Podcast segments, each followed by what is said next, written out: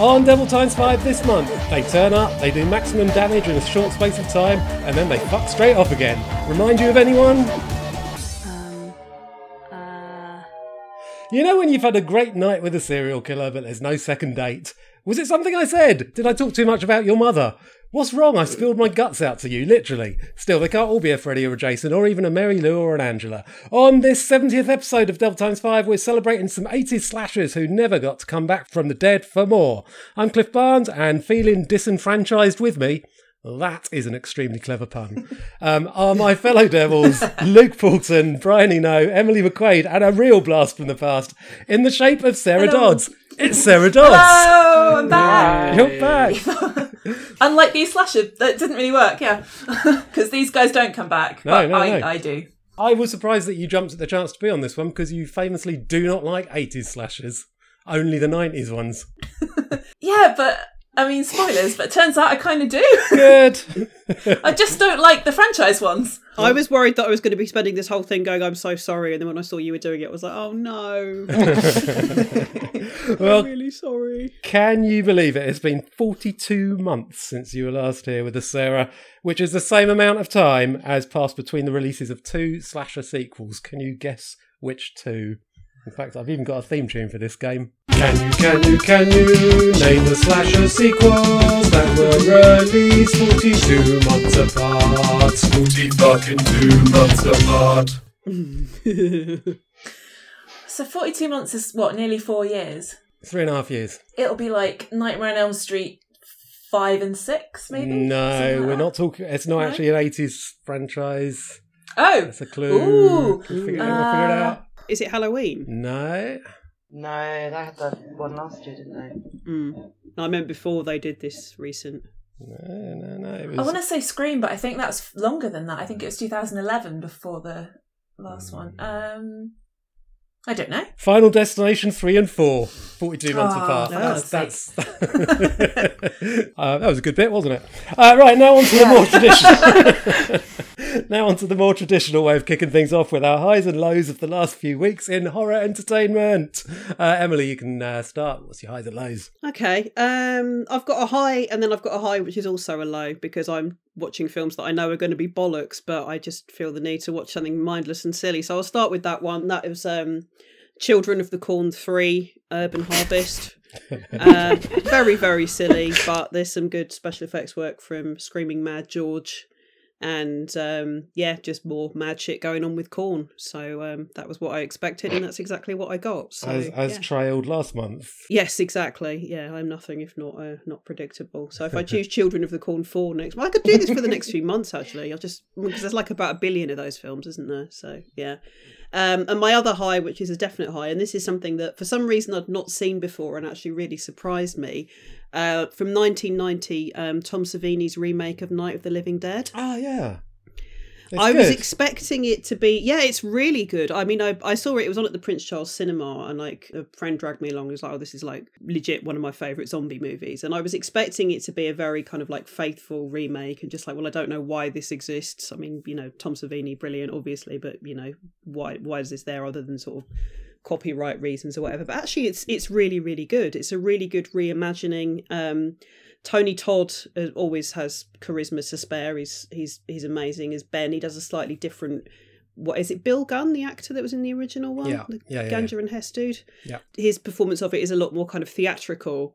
Whereas Tony Todd, it's very obviously he's a guy who's having a really really shit day, and I love the fact that they make Barbara really kick ass in it, and also the ending Bridget changes isn't it? things. Sorry, Bridget Fonda plays. no, it's not Bridget Fonda. She looks like Bridget Fonda, but I did look it up. Oh, is it just a Bridget and it's- Fonda lookalike? It is just a Bridget Fonda. Oh, wow. lookalike, yeah. I feel like it's. Oh, I'm going to stray into Bryony territory here. Isn't it someone who's in like Deep Space Nine or something?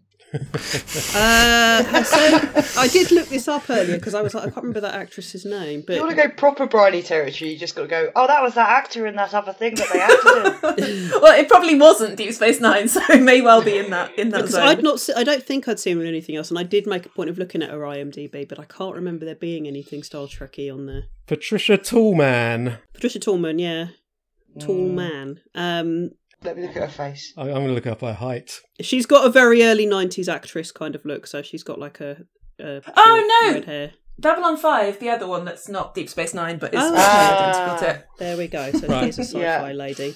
Patricia Tallman is a five foot eight woman. There we go. Fails under the trade description, Zach, but he's very, very good at um, shooting zombies. Um, and yes, it's um, the really, really good film. Sort of surprising, kind of emotional beats in it. The ending's a little bit different to the original, and it's very, very clear that Edgar Wright and Simon Pegg, when they were writing Shaun of the Dead, that was what they were referencing. Even to the point of some of the costumes that some of the zombies have, Hmm. and the way the zombies get used in the post-zombie apocalypse world at the end. So yeah, really, really good. Really Yeah. enjoyed it. Yeah, it's good. Uh, Bryony. Uh, I've not got any lows actually, which is nice. Um, my high, actually, my high could be considered a low, but it's kind of just trash. Like similar to Emily, it was just trash, but great trash. Um, so it was 1988's The Brain. It's about a big brain. Um, and I think I liked it so much because like the the lead, who's meant to be the hot teenage protagonist, looks exactly like Martin Short. So I was just having a great time with that. You look confused about Martin Short. I was just trying to. I thought you said Martin Shaw. To be fair, And then I No, Martin Short. Short, short man. Is he a tall woman? she is a very tall woman. Very tall Um, woman. yeah, it was just, it was just, you know, another one of those naff ones, similar to that that pit one that I watched the month before. Just a bit crap. It's been on my watch list for ages, um, but enjoyable and stupid. And it had him from all them films I like. Oh, yeah. Um, no, the guy from Reanimator and From Beyond. David Gale's in it. Yeah, Yeah, yeah. I haven't seen The Brain probably since 1988 or thereabouts. It's worth rewatching. It's Yeah. so stupid. That's kind of it, really. I mean, I've, I've just been watching Twin Peaks all month, to be honest, Nice. um, which I'd never seen before. Mm. How far you got into it? It's like two or three episodes into season two, Nice. and then yeah, it's good. But yeah, otherwise, I just rewatched X because I, I think I know we're only in October, but I think X is my film of the year. Mhm. Um, I've watched it three times now. I love it. Yeah. Uh, Where is yeah, the Pearl that's release date? I know it should be. It's just been released on VOD in America, Yeah. what? but nothing for the UK still. Mm, Stupid. so annoying. Oh well, that means it's torrentable, doesn't it? If they're not going to fucking put it out here, then uh, They're going to uh, make us do the illegals. yeah. Yeah. It's driven to a life of crime. you wouldn't steal a movie. Yes, I would. They drove me to it. uh, Luke. My high is it's, it's an animated film. It is a PG, but it, I'm still going to class it as a horror film. It's Paranorman. Um, it's just one of my favourite animated movies to watch when I'm not feeling good. Uh, it's about a kid that can see dead people, Where did they get that idea from? Uh, and there is a witch's curse put on the town, but it's done in a fun way. The dead people he sees, he's friends with all of them and has conversations with them. Um, but then the zombies attack the town, and then a big witch's curse, and it's just a very nice, fun animated film that actually has some good horror elements to it as well for a kids' film. Um, it gets creepy at one point. Okay, I'm surprised you haven't brought that one up before. First mention of ParaNorman know. on uh, on the pod in 70 episodes. Um, and then my low is, it's I don't know. I, I'm I'm torn between saying VHS '99 and Halloween Ends because I think I just that's two films I was very excited for and I've been very disappointed by them. I quite liked VHS 99, but then I was going in with the lowest of possible expectations, so that might have had something Yeah. to do with it. Uh, You know, there were like some rubbery monsters. I was there for it. I don't think I have any interest in ever watching Halloween Ends. You know, it's, I find that franchise so boring. I don't know. I'm still interested to watch it, so maybe next month I'll be correct. Or I just keep seeing people ranting about it. that's what people do, though. Yeah, I know, but it's Yeah. people that were genuinely really excited, not just the people that saw the second one and went, "Oh, these are shit now." As in, people are like, "This is going to be great," and they were like, "No, it's not. It's not," and I'm wounded. Well, that's just life. Well, Got yeah, used to it. yeah. Toughen up. Bootstraps, bootstraps. Sarah. So my low is Red State, which I have never watched before. Uh, and only watched because I'm plotting a Kyle Gallner themed episode of my other podcast. So I had to watch it for completion's sake. Uh, it's Kevin Smith doing, I think he thinks it's like political satire, but it's just dreadful. It's barely a film. It doesn't hold together at all. It's just a mess. I'm someone that enjoys it, but I I, I completely understand why people wouldn't enjoy it because Kevin Smith always said that he was trying to annoy people with sort of making it a bit messy, as well Right. as like a whole point where he puts the time on screen, but it doesn't make sense as to why it's there. And he just said, Oh, I just did that to piss people Doesn't off. he so say that about every hmm. movie? Yeah, I did that on Yeah. purpose. Yeah, yeah. Like, just hmm. make better films, Kevin. Then you wouldn't need to say that. I've said that about nearly every single art essay or project I've ever done. Oh, that's a bit shit because I did that on purpose to make a comment. Yeah. I might start was trying to get away with that at work, but we'll see how well that goes down. um, and my high is I rewatched uh, As Above, So Below, the found footage Paris catacombs uh, movie, and I really, really love it, which I think is not normal. I think it's not well regarded, but I find it really, really scary. So It does the claustrophobic thing quite well, but my abiding Yeah. memory Yeah, of that film is the, the brilliant French pop song over the end credits. So I wish the rest of the film was as fun as this. Yeah, the end Yeah. credits are the best bit. They should have had a co- people Ah. with accordions creeping around in the catacombs. That would have made it made it better. It is, yeah, like you say, the, the claustrophobia. It's like the descent, but like somehow even. I think the thing that scares me most is a place you can't get out of easily. Like, Mm. Just in general life. Like, I don't like being in busy concert venues if I can't get out very easily. Although it's not like an enclosed space, but like if I can't can't escape, I don't like it. And that, that is all that film is. like, you're just constantly being driven deeper, deeper and deeper into this like hellscape. Then there's no hmm. way out, and like the walls falling down on you, and ugh, horrible. Uh, it lost me at the bit where um, they find the piano. The the guy recognises. Goes, oh, it can't be the same one. The one I remember, d- the the D didn't work or whatever, and he presses the D and it doesn't work. He's, oh, that's such a stupid shit. bit of shit. Uh, right. uh, my high um, is going to be Dario Argento's Dark Glasses, which uh, isn't the greatest thing, but it is very good. It's going to be very exciting. Um, it's, yeah, it's, it's good fun. It's um, what? What's wrong with it, Sarah? The thing I enjoy about you, Cliff, is that I can never predict your opinion on anything, and it's always like just the wildest, wildest opinion. Um, well, I rewatched Phenomena this month, so I, I kind of reminded myself that Argento's always been like completely nuts and like not cared about anything making sense. Yeah. But I just feel like it kind of lacked the the sort of visual flair that he used to have. Oh yeah, yeah, it totally does. Yeah, there's none of that at all. But um, No, but you know, I think it's a good story. It's, it's well, pretty well written. It's um, it's quite sad the first half of it. Like you know, following this woman who's just been blinded, who had her whole life ahead of her, and now she's having to have her whole life ahead of her without eyes, or and um, and then yeah, and then it's just a simple cat and mouse. Liked it. Nice gory ending. Yeah, it's- I, I enjoyed it. Luke, you've seen it, haven't you? No, I. Oh. It's because nah, I didn't, I didn't bother with it because it's got uh, Asia Argento in it, and uh, not the best history with her at the moment, is there? Really? Has she been cancelled? I mean, she's a bit. Bit of a nonce. Yeah, Oh, I remember that bit. Allegedly. Yeah. what? Wow. it's generational. Anyway, Yeah. Um, and my low is Smile, which is fucking dreadful. um, Of course it's, it It's brilliant. it's brilliant. it's not. I liked it. I know you did. It's so much fun. It's too many different things they're trying to do with it. So you've got the main plot about if, if someone kills himself in front of a character, then that person's then got uh, four to seven days left to live before they kill themselves. But some exec, I presume, saw Truth or Dare, the Blumhouse film, and thought, oh, yeah, but what if they're smiling as well? Because smiling's scary, isn't it? And it's like, ah, no, actually, smiling isn't scary. I don't know where you fucking got that idea from.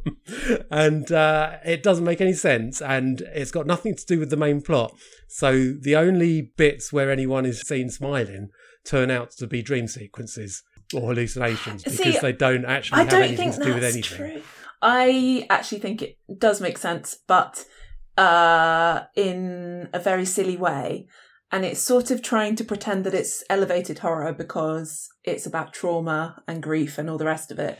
But it's basically about a monster that eats trauma, that like preys off of trauma. That's what it does. That's what it likes. So its whole thing is that it just wants to cause somebody else to be traumatized. So and and you see at the end that amazing like ridiculous CG monster that goes inside them. But the people are smiling when they're possessed by that monster. It's not an And amazing. It's not it- an amazing monster. It's a piece It of is. CG shit. It is. I loved it. I loved it. I I was so happy when that happened. Um and yeah, so it like it to me it made total sense. I argued with uh, CJ all the way home from the cinema about this. I really enjoyed it. Was it Paramount that made it? Yeah, because it was meant to come out just on VOD at first. Um, and then because the trailer did so well on YouTube, they decided to release it in cinemas. I felt like I did after watching A Quiet Place. Like I've just sat through some not very well thought through money making venture for Paramount Pictures instead of an actual horror film. Oh, I thought it was fun. I thought it was fun. It was a bit like the Bye Bye Man, but like slicker. Oh, that remind me of the Bye Bye Man. Fucking bye bye man. Bloody Oh no, bye bye man. Don't say it, don't speak it, bye bye. Huge amount of thunder just happening overhead as you said that. So I what that means. You've displeased the bye bye man. All right, they were our highs and lows. Now it's time to say hi and bye. Don't let the door hit your ass on the way out to some short-lived 80s slashers. Leave me alone, it's just a one night stand. And our first feature this month comes from Canada in 1981, directed by George Mihalka. It's My Bloody Valentine. It's a bad time. This time of year. How many times is he gonna tell this story? Oh, let him tell it. I love fairy tales. This ain't no fairy tale, little girl. The first Valentine's dance in 20 years has to be something special. In this town on Valentine's Day, everybody loses their heart. Roses are red, violets are blue. One is dead, and so are you. What's going on over in Valentine Bluffs? It looks like Harry Warden's back in town. It happened once. It happened twice. Cancel the dance or it'll happen twice. In the town of Valentine Bluffs, there are many ways to die. Take your pick. My Bloody Valentine. All right, it's now hailing against my window, which is what the background noise is. Anyway, My Bloody Valentine. 20 years after a Valentine's Night massacre in a Canadian mining town, it seems that mass murderer Harry Warden is back for more. Um, Emily, you picked this month's theme and this film as our first feature. Yeah, I really like this film, and I think it kind of improves with every rewatch, just because it's quite a simple premise. You've got the sort of folkloric thing of the oh, did you, did you hear about the the guy who went mental in the mine and ate everyone? And um, it breaks with the format a little bit in the sense that they're not teenagers; they're people presumably in their twenties. The guys all work in the mine, and it's tough, and they just want to have a good time. But the um, psychopathic miner has other ideas. You know that scene near the start where the miners run out the mine to their cars in the car park, and like I think it's like the last person to the pub buys the round or whatever. Mm. The chaos of them running around half dressed and helping each other get their trousers on and stuff looks very choreographed. I wonder if it was. There's a bit where there's a guy pulling his mate's trousers up and then like sort of falls round headfirst into his crotch. Uh, it's, it's very strange. but- Well, you reckon they rehearsed it like it was ballet or something? And Yeah, one, yeah. two, three, yeah, yeah, yeah. And then, then like gets up and like boots him right in the arse. Yeah, they must have choreographed it, or at least kind of rehearsed it over and over again. Yeah, I mean, it was unexpected. that was my main takeaway from this film. No, it wasn't. It- What I like about this is there's a claustrophobia thing, just the real kind of like grimy, unpleasant, uncomfortable scenes in the mine. And the gore is excellent in this, so it's it's always Mm. good to see the unedited version. It was my favourite of the ones that I watched this month. Yeah? It felt like it had a bit more personality to it. I found this month quite boring, which I was surprised about. Ooh, thunder. Um, or lightning even. Um, sorry, got distracted by weather. Um, I found weather more interesting than, than a lot of these films. But My Bloody Valentine was so fucking grim to watch, to be honest. Just, you know, everyone in this town is so lame, and this one woman's like is obsessed with this dance thing, and it's like there's nothing else going on for them Mm. and you just see the main chap like he is so gutted to be there and you really feel like with him like this is so shit and then killing happens and it's like ah fuck i liked how just grimy and grim and bleak it was i like a bleak film It's really nicely lit. Mm. It's like got a proper Yes. cinematographer. But for me, that's its downfall. It's just too competent to be exciting.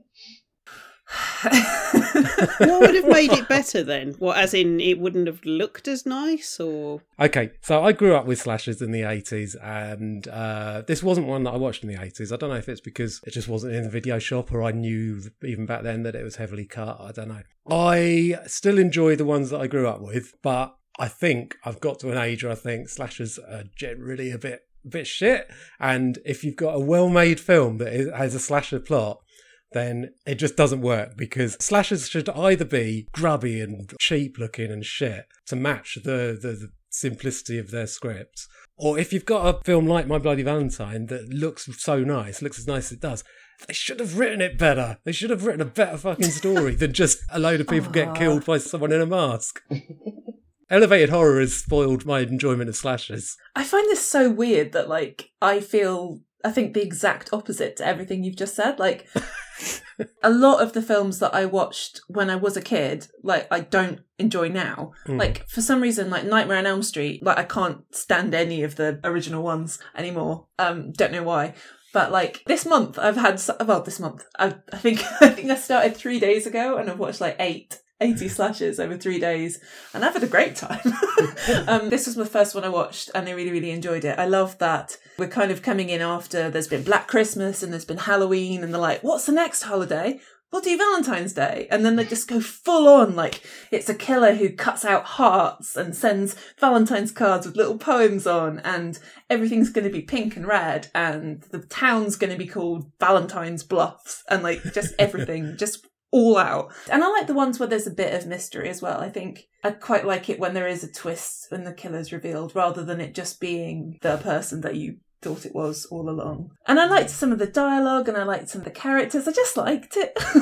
I do like the um the barman as the but there's always the the standard like slasher trope of the hey you kids don't do that or you get your guts ripped out and they're like yeah all right old man shut up. The guy that does it in this just really really sells it yeah. to a kind of ridiculous degree to a kind of it's almost sort of League of Gentlemen esque kind of levels of you know really enjoying warning people how stabby it's going to get. I thought I was going to be watching a lot of people get stabbed to death uh, over and over. So I enjoyed that this one, like, there's a woman in a tumble dryer, and then, like, I like the pickaxe that goes through the guy's neck and comes out of his eye socket. Yes. That's good. I like that he chops his own arm off. yeah, Just can't imagine how boring this film would have been without the gore, as it used to be up up until about 2009. Finally got put out uncut, and because like the gore bits are all in uh, worst picture quality, and I think probably missing a few frames here and there because the editing goes a bit weird sometimes. It really is a bit like a kind of look at what you could have worn. It's a speedboat of gore. Yeah. it's like when we covered all the um the gnarly Hong Kong films. I quite like when like something's been taken out and put back in, and you get that sort of grainy,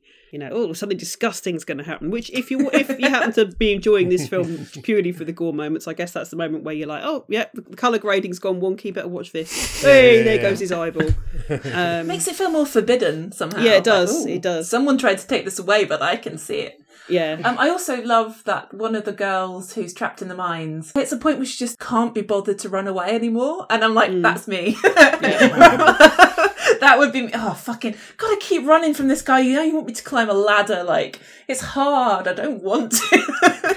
when I was single uh, and Prince Charles Cinema used to show this on Valentine's Day, um, I used to go and see it every time because I like it that much, and it was really good to see on the big screen. Hang on, did you have to be sing? Oh, oh, because it was Valentine's Day, you didn't have anything else to do apart from go cinema. Yeah, yeah. So I just I would go and see that. Yeah. It's not like everyone was copping off with each other. No, no. Okay. I was wondering if, and I don't know if anyone knows the answer to this, if this film, when it went out in the States to start off with, if people would very obviously watch it and go, yeah, this film is Canadian, or if they were going to be like, no, no, this is Valentine's Bluffs, Nebraska, despite the fact that everyone's drinking Moosehead and a couple of the Yeah. guys have got very, very clear Canadian accents. Well, yeah, I mean, Black Christmas has got American flags on the um, on Yes, some it desk, has, hasn't yeah. It? Yeah, and I'm, I'm sure there's another 80s one which wasn't one of the ones on the list, which is just called something like American Stab Murder, but it's clearly filmed in Montreal or whatever.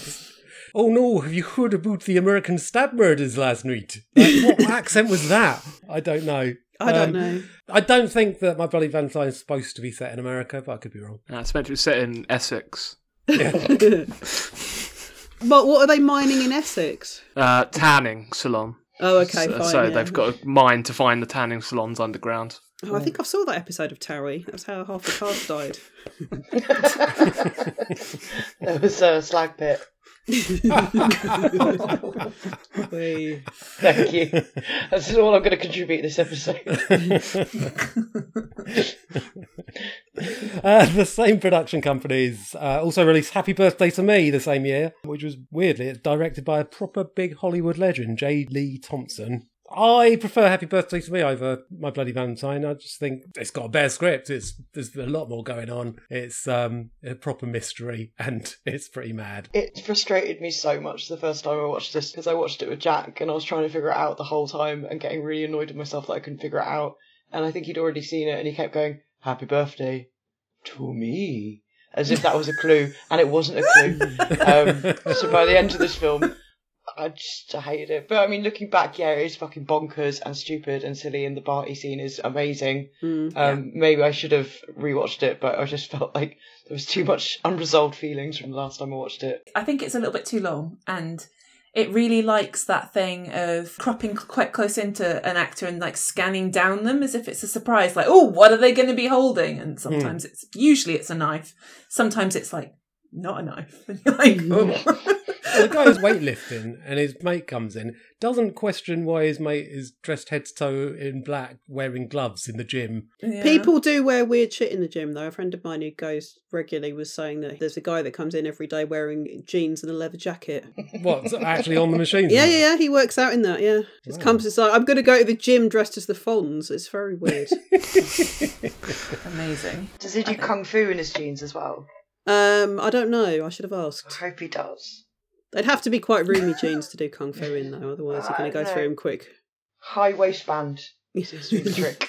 It's got that famous poster of the kebab skewer going into Mm. some yes some character's mouth. He's, he's called John on the poster art. There's no one called John in the film. I think that's probably why I never rented this one when I was a kid because it just looks stupid. that poster art is terrible. the title treatment's lovely they've put like a little birthday candle flame over the eye and turned the T into a dagger and I'm like some designers like put some effort in there it's lovely Uh, we'll stick with Canada for Terror Train, starring Jamie Lee Curtis and David Copperfield, of all people.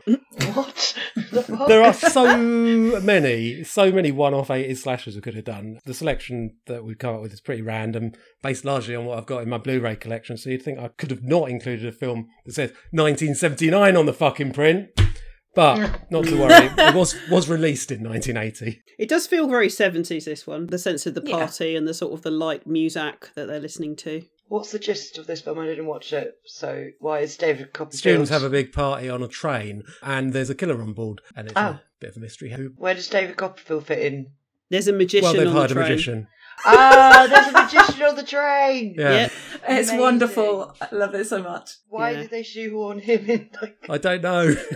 was he integral to the plot, or was David? Copperfield he is just like- integral to the plot Yeah, yeah, yeah. Mm. He's a fairly major character. It's not just like a cameo in one scene. Ah. It's it's very yeah very important. Can you imagine David Blaine in a horror film? Y- Yeah, really easily.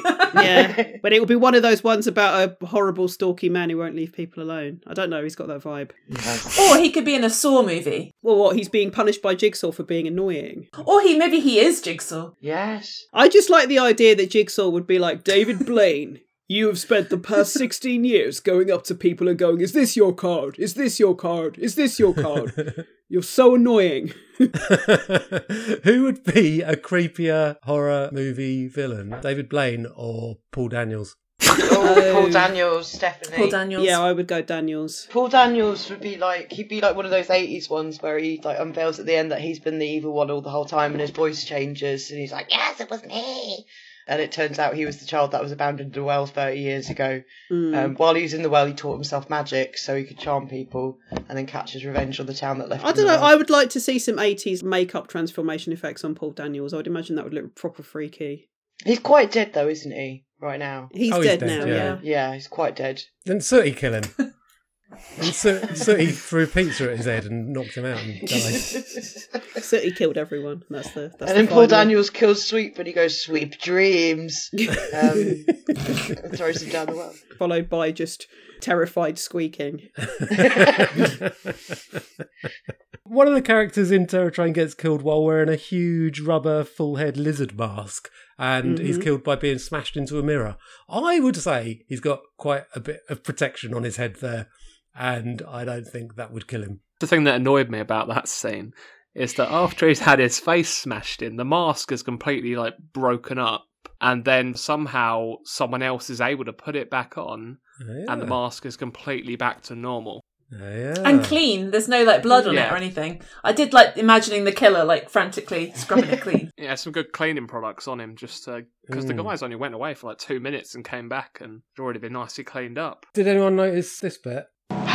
Hi. Listen, why don't you come on back now? It's Mellow Doton. Well, this place gives me the creeps. Gives her the shits by the sounds of it. to be fair, that is a legit fear response. Just me? Okay, fine.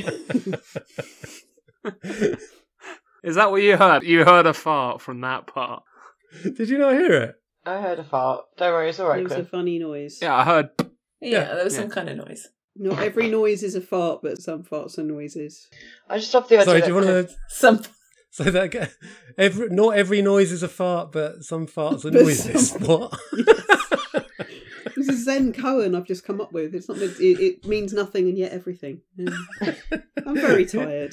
Just say it again. I just want to get this down in writing. I'm going to get it embroidered. No, I'm not saying it again. You can fucking buy the cross stitch from my Etsy store. I said not every noise is a fart, but some farts are noises. There we go. That's the new live, laugh, love. right, it is the uh, Halloween time of year, so let's move on to Hell Night, which, to be honest, I'm not sure whether it's set at Halloween or not, but um, there's a lot of fancy dress, so let's say it is. What a great big pile of shit. I never managed to pay attention Aw. during Hell Night. I always thought my mind wanders. Yeah, I it's- tried really hard to pay attention to it. The pacing's really slow and everyone's a dick. But I do think Linda Blair does a good job with very little. She does the whole, hey, I'm scared, but I'm also a mechanic, and that might come in handy later. yeah. Yes, I love how competent she was. That scene where she's escaping and she manages to unlock the padlock, go through the gate, close it, relock the padlock, go to her car, realizes the car won't start, pops the bonnet open, sparks it to life somehow, gets in the car, and the killer's sort of coming the whole time, but she's just like, nope, I'm fine. I'm just being super competent in a way that no other final girl has ever been. Mm. I was like, good girl, well done.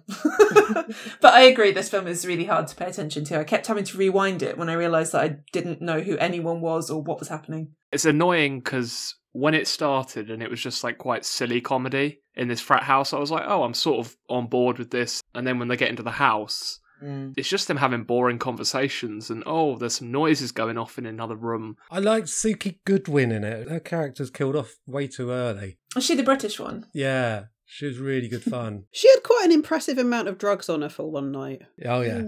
Uh, Yeah, so many, so many drugs. Especially because she says like they confiscated some coke and something else. I think. Yeah, but I've still got Quaaludes and like four tons of whatever else she had. I'm just like, I hope you're pacing yourself because if not, you're just going to spend the rest of the movie just asleep on the floor, and then they're going to be very, very easy for them to kill you.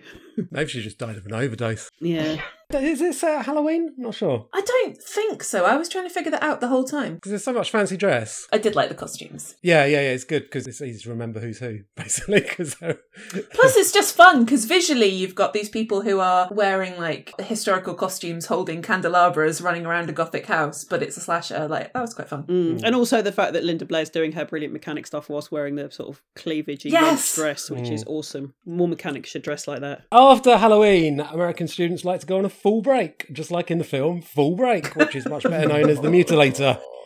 We're going on a ball. Break. Yeah, spring break you get Piranha 3D, fall break you get The Mutilator. I was listening to some podcast the other day, and um, that there's someone on it was talking about the film Piranha 3D. It's like it's so fucking pretentious to call it Piranha. When it's Piranha. Piranha 3D. oh my god! Did they think that was just how it was pronounced? I think, yeah, yeah, I think they Piranha. If you're Spanish, you might pronounce it that Yeah, way. yeah, of Otherwise, course. no, you're just being being what? fucking pretentious about a film that is as trashy as that. Where were they from? Uh, up their own arse by the sound of it. Piranha. Uh, anyway, the mutilator. Um, a kid's dad's gone mad and gone missing, so he takes his friends along to an island to close up the family beach house. But Mad Dad is actually still there and starts killing them. Mad Dad would have been a better title. It would, yeah. If they'd written a song called Mad Dad, yes, but I feel like Fall Break would have been the best title because there's songs throughout the whole fucking film. You've got yourself a mad dad. So, Bryony, is Cliff Richard doing the theme tune on this? No, that's, that's generally the, the way the tongue goes when they have the, the 10, 15 minute long Yeah, I know. um, fucking car scene of them driving, and it's like, far break, far break, and there's a guy in the back, and he's like, you're going on a far break. It's Cliff Richard. just the worst. What you get in a lot of these 80s slashers is you get a lot of very, very odd tonal shifts. So it's all very much like, huh, this is a fun time. Oh, you guys, what are you going to do? Oh, your guts have fallen out. Yeah. But this one especially, so the, the start of it is like, there's the opening scene with the... Um, Which is hilarious. The, the shooty kid, which is hilarious and kind of campy and kind of enjoyable. And then you've got like an Amduram production of like a teen movie where they're going, God, I am bored on fall break. I'm just going to play computer games. And then the main character is like, oh, my dad doesn't really talk to me, and he like treats, and he's like being really jovial about it, as if his dad's the one with the problem. It's like, ah, you killed your mum. It doesn't seem to have any issue with it either. It's like No, he's quite happy. I think his mate brings it up, going, yeah, he shot his mum, and everyone's like, ah, that's a shame. they get to the cabin and he's like, "These are all my dad's other weapons." And I'm Hmm. like, if you had already caused the death of your wife by like carelessly leaving your gun cabinet unlocked, would you not like be a bit more fucking careful with the rest of your array of weaponry? You know that bit where um, they're pissing about inside the house and one of the guys gets the big shark jaws off the wall or the cabinet or whatever and walks around Hmm. and pretends to be a shark. I mean, you'll know how the Jaws theme goes, yeah? You can all do the Jaws theme. Can you, can you, can you recreate the Jaws theme? It's John Williams' most famous piece. It's his most famous fucking piece. So go on, do the Jaws theme as you would recreate it. Bring ding ding ding ding ding ba ba ba ba. Well, according to the bloke in the mutilator, Bum bum bum bum bum bum bum bum bum bum bum bum. yeah. Copyright, innit? or he's fucking stupid, I'm not sure. That's think the that's stupid. that's um da, da, da, da, da, bum bum bum bum. Oh, bum, yeah, Yeah, yeah, yeah, yeah, yeah. Yeah. Space Odyssey. He's just confusing his films. Mm. They're both films that if people tell you that's their favourite film of all time, you can safely stop talking to them because they're very boring. I, I'm like that about Pulp Fiction. I won't follow anyone on Letterboxd who's got Pulp Fiction in their top four, even though Pulp Fiction's a perfectly good film. It's just you know if you've got it in your top four, When I was a student, that was like literally everywhere. It was just kind of like compulsory. You had to have either Trainspotting or Pulp Fiction on the wall, or you mm. know. yeah, and and I did to be fair. Well, you had to, otherwise they'd have shot you. So Yes, I went went to a very violent university. the gore in Mutilator is very good though. The gore and the violence. That that last death where he um, oh, that's Yeah, horrible. That is very good. that is delightful. Yes. And he keeps going after he's been cut in half. when he's cut in half and still manages to chop off a policeman's leg. Brilliant. You made that sound like an advertising slogan. When you cut him in half, but you still have time to chop off a policeman's leg. I don't know what that's an advert for, though. I know it sounds like something like Carlsberg or Hofmeister or something. Carlsberg don't make serial killers, but Uh, moving through the calendar year, Fall Break culminates with Thanksgiving, which brings us to Blood Rage, where the slashing is confused by the fact that there are two identical twins, one of whom is nice and one of whom is nasty.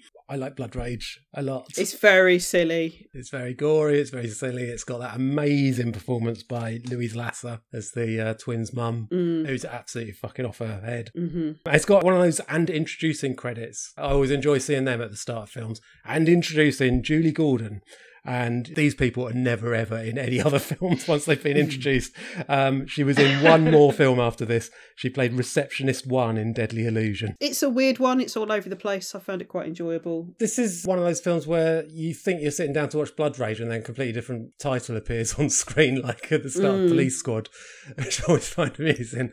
Um, the, the title that appears on screen is Slasher, which I imagine it's called that because there's a scene where he actually stops to take a piss. Oh no! oh no! Chris made a piss joke and I'm the only one laughing at it. Oh god! it's true though, he does. He does stop to take a piss halfway through his killing spree. Well, sometimes you gotta go.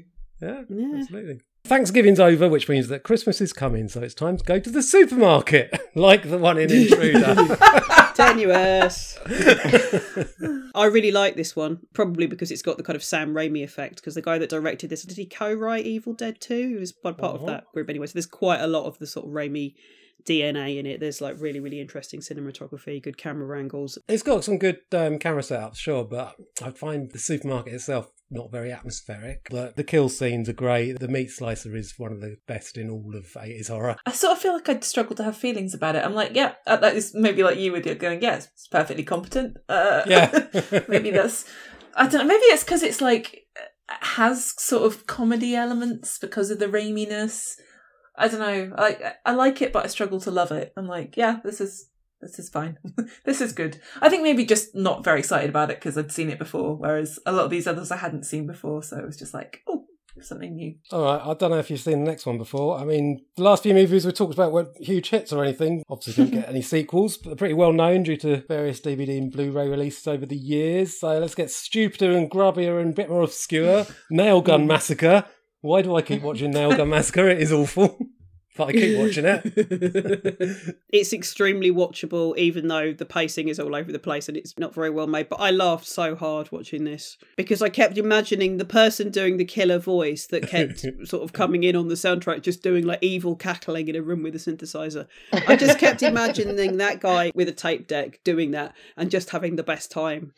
It's so bad the little post-kill quips, like when he or she kills someone who's in the middle of a piss. Goes, that pissed me off. oh god.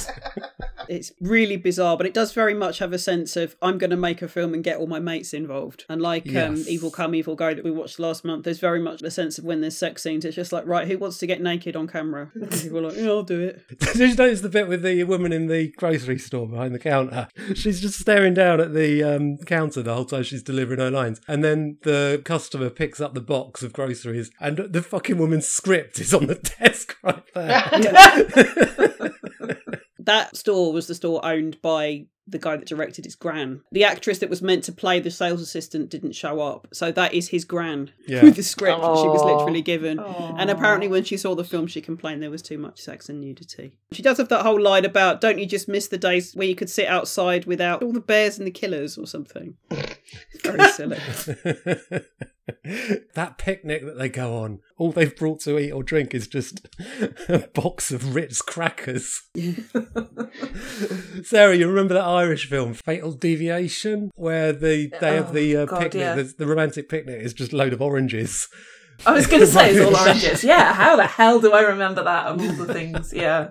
Shout out to Chris Ward from the Ancient Slumber podcast, who enjoys pointing out that nail guns don't work like that. How do they work? Uh, you have to push it against the thing you're nailing, and that Oh. you can't just pull the trigger and it goes. You can't just fire. It's similar to the Final Destination films. it is goes all through her head. Yeah. Yeah. And they used it in Eight Legged Freaks as well to shoot at the spiders with a nail gun. And in Home Alone, one and two. Wow, that's so weird that they just keep assuming that no one knows how a nail gun works. Hmm.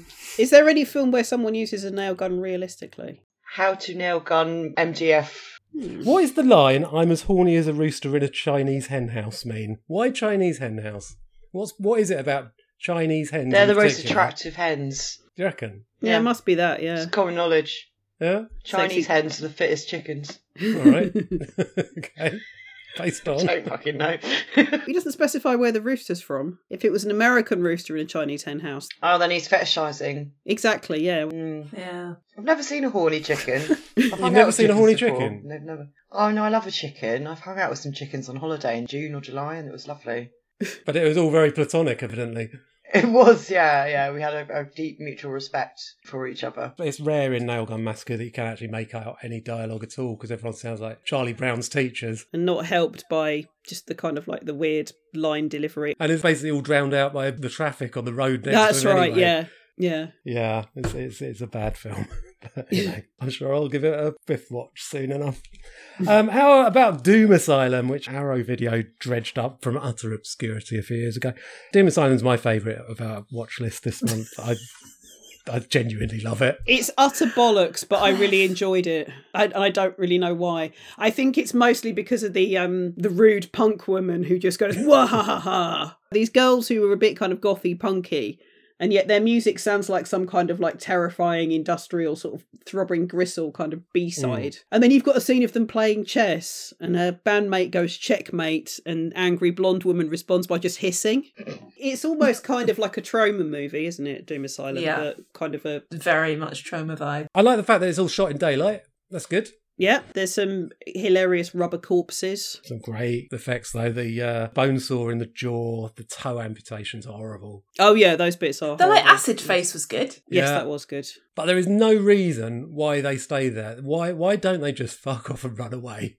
There's Yeah, I don't absolutely get no that. reason. Uh, I'm glad I've had the chance to get my 3D glasses out this month for another obscure one, Silent Madness, which is about an unfortunate clerical error at a psychiatric hospital, which means that the violent Howard Johns is released into the community rather than the harmless John Howard. What a mistake.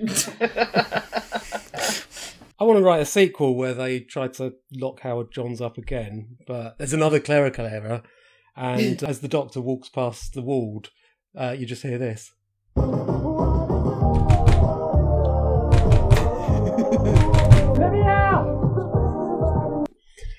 That's my little joke there. It's good. howard jones Literally, only Emily is old enough to get that.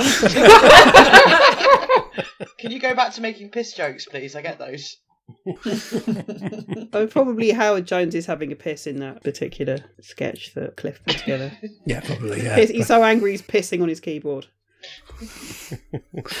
yeah, probably. I think you're probably right, Emily.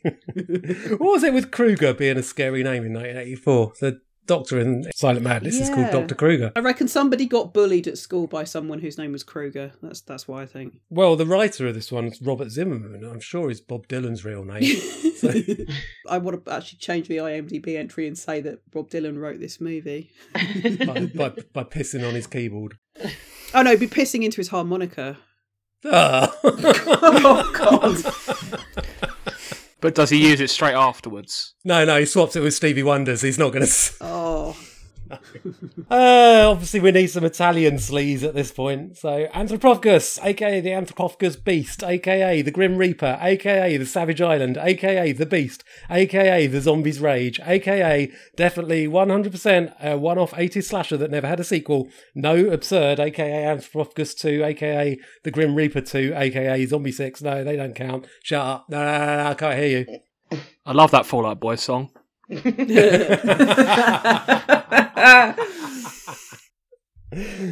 um, Anthropophagus. Views. when I watched the uh, uploads, I was about to message you and go, uh, "I think the version you've uploaded is in German without subtitles." Yeah. And it's purely because there is a scene at the beginning which is in German without subtitles. And subtitles. it goes on for far too long, yeah. It goes on for far too long, and the only bit because many many years since I did GCSE German, but the, the one bit I could follow was they were literally talking about what kind of breakfast they've had. Oh, really? like when you're doing a mic test, Yeah, then the sound engineer goes, "Tell us what you had for breakfast." tell us what you had for breakfast. Yeah, and then they they laugh at the the way that you say it. Anyway, flashbacks. Um, there's a. Yeah, she she literally says, "I only had a bread roll." That's the last thing she says before she dies. Oh. Which yes, and Oh, you're that's so unfortunate. It's only, and it was a little bread roll as well. It wasn't even a big one. I think he called the dog a good boy. Yeah. And then she took her top off and he went to Das is good. Yeah, And then and she then, they talk. They talked about what they'd eaten that morning. Yeah. Um, and then she goes, Das schwimmen." water, the water's cold. And she goes, it's ice cold. And then she's uh, murdered. Yep, she died doing what she loved with her tits out, talking about a bread roll. This film hit all the points I love about films, which is bad dubbing, slightly sexy Italian, bizarre accents. That's pretty much the only thing I like. You know how in Italian films they always dub the children with adult voice actors? Mm-hmm. There's a kitten in Anthropophagus that is dubbed with the voice of an adult cat. Yeah. and they're laughing at this cat going, "Mah," but it's like a tiny, tiny, tiny baby kitten. Wow. well, we remain in the world of Italian cinema for our second feature from 1987. It's Michele Soavi's Stage Fright Aquarius, aka Bloody Bird, aka Deliria. Um, here's the trailer. It's not a very interesting one to listen to, but see if you can spot where the editor got bored and decided to just start DJing instead.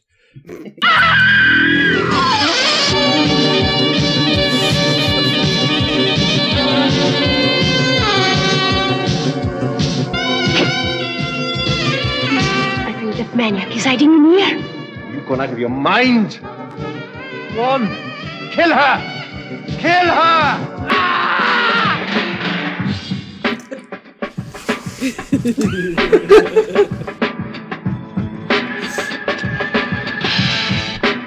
So what are we gonna do now?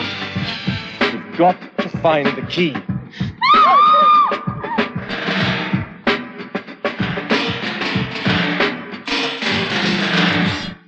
An actor who went mad and killed 16 people breaks out of hospital and starts a new slaughter at a rehearsal studio. This was written by the guy who played the Anthropophagus beast, Luigi Montefiore. Mm. Small world. Small world, yes. That's right. I mean, again, yeah, this this had all the hallmarks of uh, why I like Italian sex films, but there wasn't enough sex in it. Um, there wasn't enough boobies. There wasn't enough like just sleaze. Um, there was some excellent dubbing. I always like the dubbing. Like the one guy who was American, but his words were not matching his lips whatsoever. That was the highlight. But that's all I could focus on because again, I wanted to like this, but I found it boring. I found a lot of these really boring. I'm really sorry. This is my favourite out of all of the ones we've watched. When this opened with a dance number, um, I was uh, I was very on board straight away. When they're dancing in the owl costume, I was like, "This is ridiculous. I don't know what's going on, but I'm I'm well up for this." What brought my attention back at the end was for some reason the end credits were just over a freeze frame of one of the actors doing the saxophone. Yeah. I think there's better music based murdery things. Like what's that one where it starts with a sort of gym dance routine? Another What, Murder Rock. Yeah, yeah, and Yeah. it's got better music in it. Just watch that instead. Although it doesn't have a massive owl head. The massive owl head is awesome, and also I like the fact that the play that the director is taking very, very, very, very seriously is like the sort of ones that we used to do in GCSE drama. i.e., everything is about misery, and everyone's a sex worker, and everything's sad. Freeze! There's a girl, and Hold she up. dies. Yeah, it's kind of an entertaining mess. This film, but it, as with a lot of them, it's kind of the pacing's a little bit slow. But there's there's some fun parts. There's some good displays of the corpses at the end. Breathing, blinking. Yeah, yeah, breathing. There's a lot of breathing. There's one guy who uh, he obviously realizes that the killer is walking in between him and the camera, so he can get away Mm. with blinking and blinking. And then when you see him again, he's looking in a completely different direction from where he was before. That's the fucking thing about this film, right? So many people go, "Oh, Michele Soavi is such an amazing filmmaker. This is the most beautiful uh, giallo slasher thing." And is it? So much of it is really badly made. Including that that ah. corpse scene with all the breathing corpses, the bit where the girl gets chopped in half, and then it hmm. turns out the killer has a chainsaw. What did he put the chainsaw on silent before? Manual, like just. I enjoyed the subplot about the cat. The subplot about the cat. Hmm. Yeah, it kind of keeps going, and I was like, "Oh no, there's a cat; it's going to get killed." And then it doesn't, and then the that amazing bit with the breathing corpses on the stage, the cat's just sitting on the killer's lap, and the killer just kind of has a sit down in his owl mask, strokes the cat, feathers flying everywhere, and then mm-hmm. there's that lovely bit where the woman's underneath the stage, and the key is dropped between the kind of slats. But it's wedged, and the cat's mm. just like, "Oh, hey, something's happening here." She's like trying to maneuver the key, and the cat just goes straight to it and just like is like, "Fuck you, she's here, come and get her."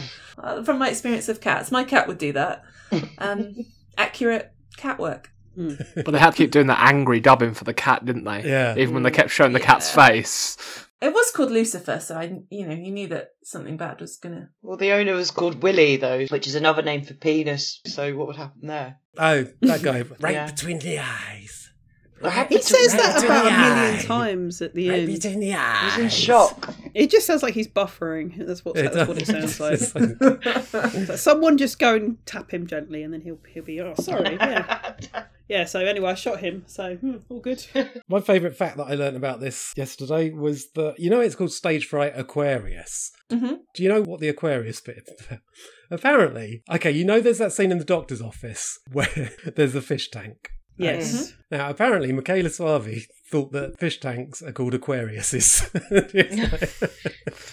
so there's a reference to the fish tank. But how is that relevant to anything anyway? It's fucking not, is it? And yet, one of the, one of the posters has a picture of someone smacking an axe into a fish tank full of severed heads. Because they're trapped in an aquarium. They're trapped in a in a rehearsal space because they've been locked in. Yeah, yeah, all right, I see that. So he's watching them like a cat would watch fish. And then they're displayed like um, little plastic castles at the end that you would find in an aquarium. oh, you've made sense of it. That's no fun. yes. Soavi's cameo is kind of hilarious, where he's like the cop in the car. He's like, "Don't you think I look a bit like James Dean?" And the other cop's like, "No." It's like just just a little bit. Can we listen to the music again, please? Just so, The trailer? I enjoy a saxophone solo. Yeah.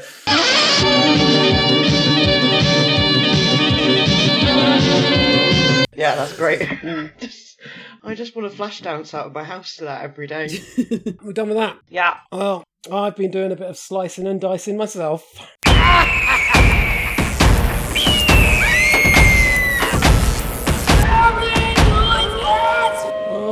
Play Scary Noises. Sarah and Bryony versus Luke and Emily. Are you ready? Oh, what have we got there? We've got a squeaky. Is that, is that working? Yeah. Yeah, yeah. What is it though? It's a Elephant duck with elephant ears. Why has he got elephant ears? Is he Dumbo? I don't know. He was in an arcade. He was one of the prizes. An elephant fucked a duck, and that's what, what came out.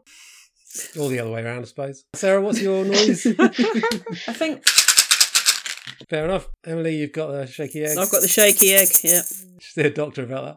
Um, I've not unpacked yet, so I'm I'm going to be a saxophone. You're going to make saxophone. amazing. That's the same noise you made last month. no, is it? What was the noise I made? Just a variation on. Oh, no, no, no, no, no, no. I mean, uh, the month before my sound was "I'm a scientist," Yeah, so right, yeah. I needed appropriate sound for this, and all I could think Oh of no, was saxophone's fine. saxophone. Just a more realistic saxophone. That's That's not a saxophone. Doot, doot, doot, doot, doot, doot. Mm, Yeah, brr, maybe that's if you right. kind of do the like, Oh, perfect. Now you're doing the hand signals, then yeah. Uh, right, here's your first pair of scary noises. Really? Why the fuck did you want to make her in the first place? Huh? For the betterment of mankind?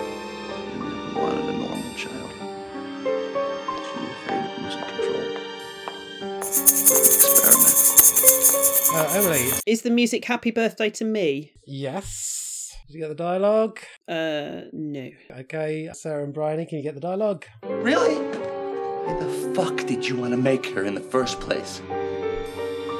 Huh? For the betterment of mankind?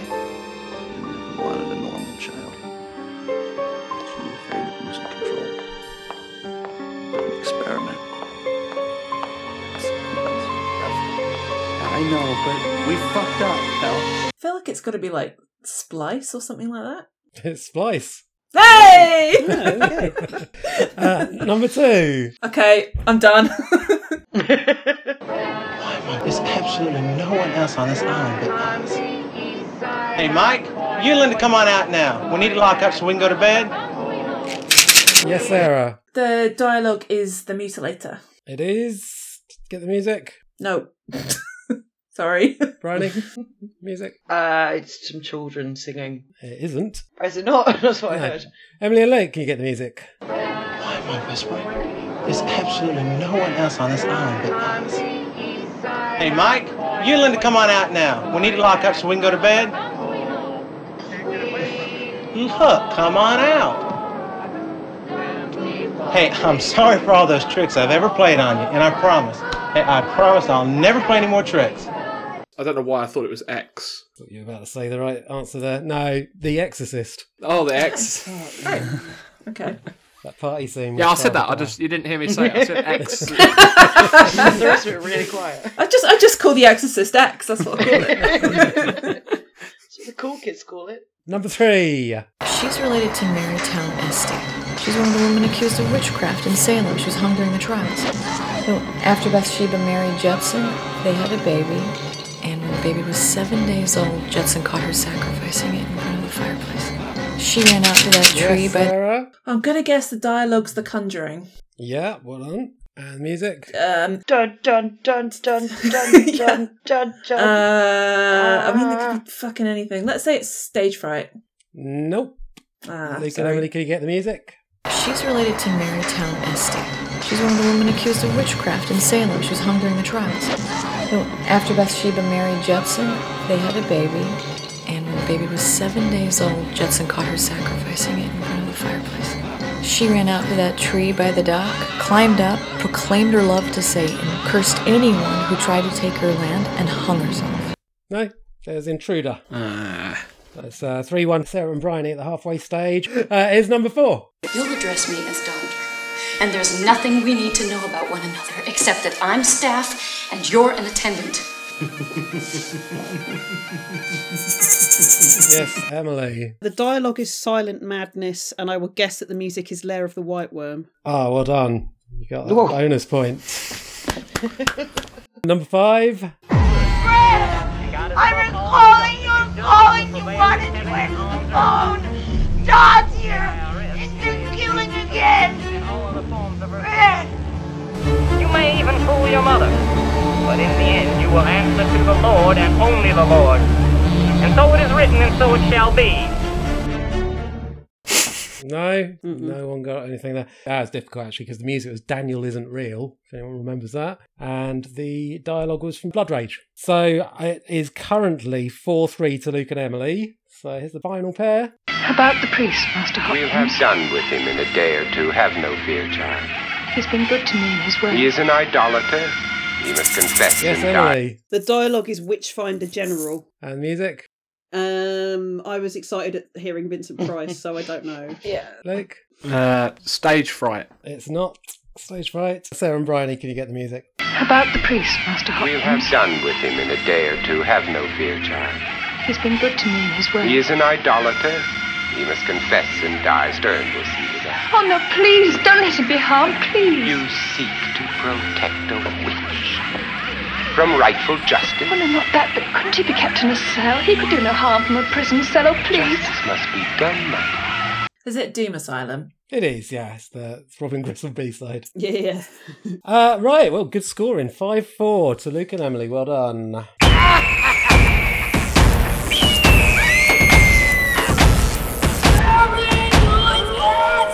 Sarah, it's been great to have you back on board. Don't leave it so long next time, eh? But in the meantime, people can hear you on Chillennial Horrors. They can indeed on all good podcasting platforms. So you've got a, what was it, Carl Goldman episode coming up? Kyle Gallner episode coming up. Our previous one was, I think, Korean horror. Yeah, just revisiting all the 2000s horror movies and seeing if they are good or if we were just idiotic teenagers slash young 20 somethings when they came out. Always a good listen. So that just leaves next month's admin to plan. Our guest devil for next month has chosen Spanish classics, including all four Blind Dead films. We'll do one of those as one of our features. So, Luke and Emily, what do you want to pick as a feature? Luke, do you want to pick one? Uh, Bell from Hell. There we go. Ah, oh, Go Bell from Bell Hell. Wow. Bell from Hell's a good film. We'll do Tombs of the Living Dead as well as Bell from Hell then as our features. So, unlike the losers we've been talking about this month, we will be back for more, and we hope you'll join us just as we hope you'll rate and review us. In fact, can you, can you, can you write us a nice review and give us five stars too? We'd love you to do that. No fewer than five fucking stars. Thanks for listening.